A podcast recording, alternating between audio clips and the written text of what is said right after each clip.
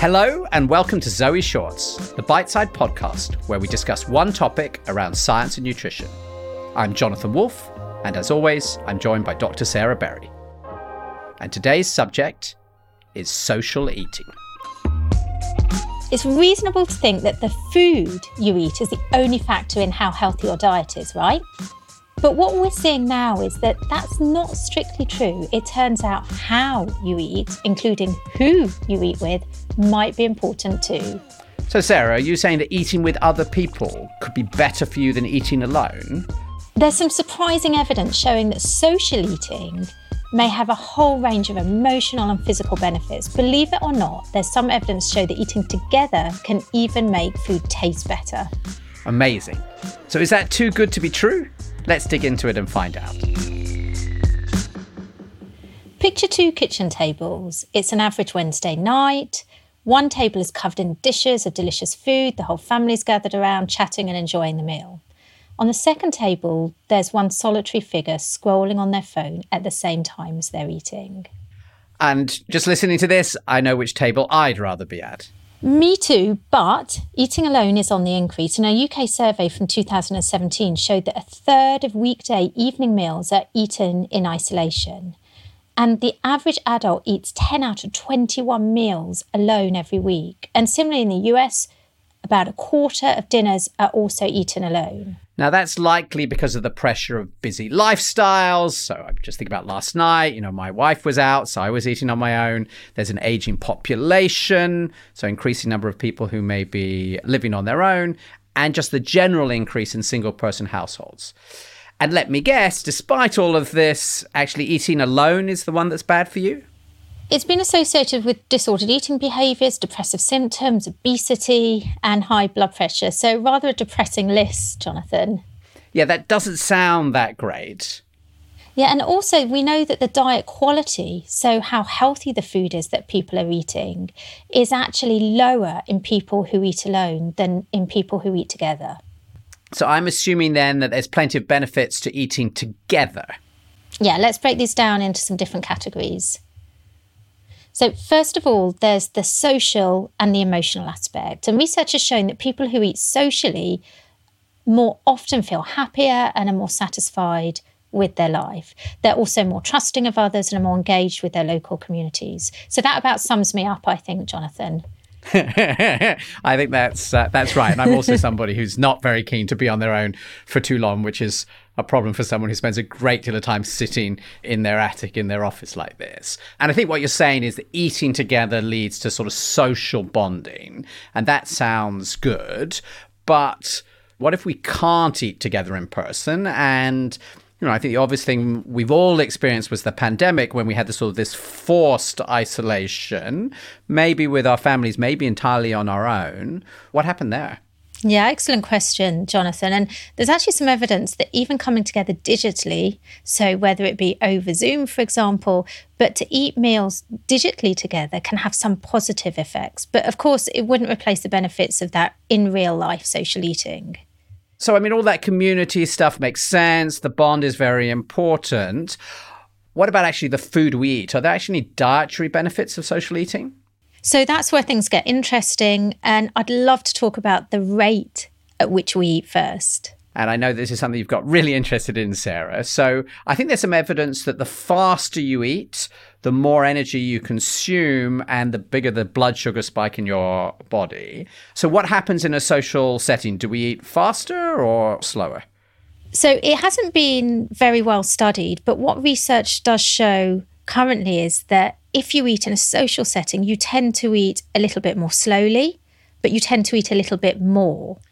That's interesting. So you might actually eat more food because you're with other people than on your own, but over a longer period of time. And I know if Tim was here, he would immediately talk about the way that people eat in Spain and Italy and all the places that he likes to be in the summer with these sort of big family meals spread out over hours and that that is just a much better natural way for us to eat and Sarah it sounds like you're saying there is some evidence uh, for this and yet interestingly you eat some more food if you are in that context than if you're just wolfing it down on your own looking at your phone Yeah, so I think there's a couple of great things we could pick up on there. So, one is about being distracted. So, we know from research that if you eat while watching TV, you tend to eat more than if you were to not be watching the television because you're distracted. So there is that kind of social distraction that you're in that social setting, you're distracted and you're, you're eating in a more automated way. So you might eat a little bit more.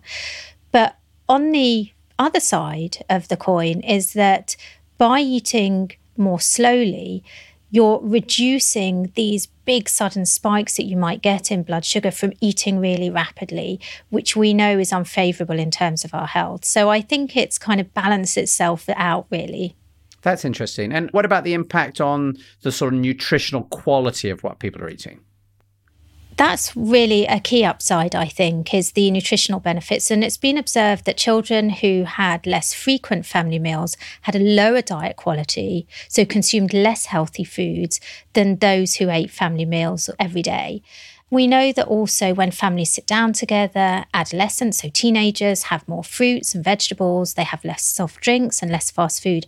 And they also have a better intake of protein, calcium, iron, folate, fiber, and vitamins, which are so important for during those teenage years. I think if anyone has teenage children as I do, they'll just be listening to that and saying that is so true given this, we're saying that food quality is higher, but actually you might eat more calories. It's sort of interesting that you're saying we might have better health outcomes. And I guess, again, that tells you that the amount of calories you eat in any particular meal is not very important. And it's sort of the health quality of the food that's important. Is there any risk that all of this is not really to do with food quality, but because homes that share meals are homes that, for example, might have the money to buy fresh food or have the sort of lifestyles, which again is related to their work, which means they have the time and energy to cook and eat together?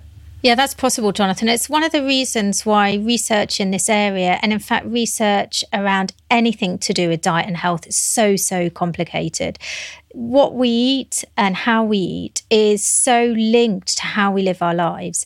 And so it's really difficult to separate the effects of eating together from all the other potential contributing factors, like you just listed. You know, as with anything in nutritional research, we need to do lots more work in order to disentangle this. And the only way we can do this is by doing the huge kind of studies that we're doing at Zoe with our Predict studies, where we can look at lots and lots of different factors and collect a huge amount of data that really really gives us that cross section of how people live their lives and all of the different exposures that might shape their responses to food.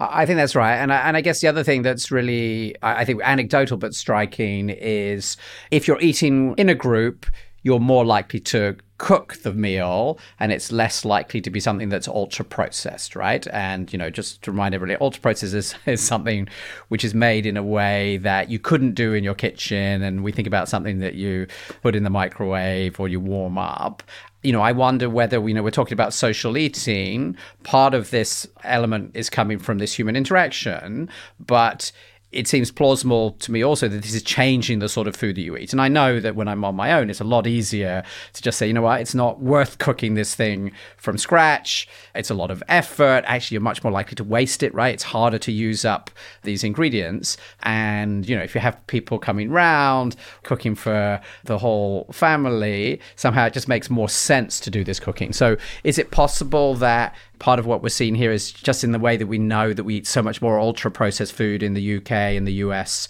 where we tend to eat much more individually than people do in, say, Italy, where they eat still more together and they eat much less ultra processed food. Could this be an important part of the story? I think so. And I think from a practical point of view, it's actually quite difficult to cook a really diverse meal for one individual consuming in isolation without a lot of food wastage. And so I think this is really important to factor in as well that we know that dietary diversity, and by this I mean a diverse amount of ingredients within a meal or over a week is really, really important for our health, particularly for our gut microbiome. So, increasing the diversity of different plant based foods we know is a really simple strategy to improve the health of our microbiome, which we know has far reaching health effects. Now, if I'm only cooking a meal for myself, I'm not going to go and buy 10 different plants or 10 different ingredients because a lot of it might go in the bin. And so, this is one reason why people eating on their own will not be consuming the same diversity. And for example, my sister lives alone. She would love to eat the kind of meals that we were brought up as a family eating. And sometimes she's great and she might pre prepare at the weekend and freeze. But nine times out of 10, she doesn't have the time. So she'll go and buy quick, you know, ready made meals, or she'll use really simple ingredients. Like her go to is pesto pasta, probably three nights a week, because she knows there won't be any waste. She's a primary school teacher. She can't afford to be wasting the food. And also, from a kind of planetary health perspective, we want to minimize food waste as well. So there's a really practical element to this as well. And you know what? This being the Zoe podcast, I think we need to talk a little bit about those trillions of bacterial friends. And actually, we found a really fantastic paper that was published in Nature just a couple of years ago looking at the microbiome and how it varied depending upon your relationships. And what it showed is that people with close relationships have a more diverse microbiome. So there are more different species of bacteria, which we know is generally better for you. And interestingly, that married individuals had greater diversity and richness of their microbiome relative to those who are living on their own.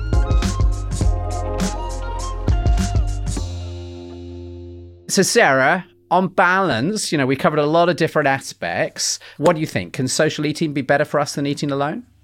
Well, I think from my own personal perspective, social eating is fun. I think the evidence shows that eating alone is associated with a number of negative outcomes, including depressive symptoms and higher blood pressure. We also know that eating together promotes social bonding. It promotes that emotional well-being that I'm sure we can all relate to. And importantly, we know that for children, eating with their families they tend to eat better quality meals. They tend to have a higher quality nutrients as well. Now, the research isn't very clear on the health benefits, although it has been suggested that there might be beneficial effects on cardiovascular health, obesity, and microbiome health, as she very nicely outlined for us. But I think, again, it's one of these areas that I'm really excited what the research in the future will unravel. Wonderful. Sarah, thank you for taking us through this today. And uh, I think that was a, a fun topic for, for this time of year. If you'd like to understand what to eat when social eating, then why not try Zoe's personalized nutrition program to improve your health? You can get 10% off by going to joinzoe.com slash podcast. I'm Jonathan Wolf. And I'm Sarah Berry. Join us next week for another Zoe podcast.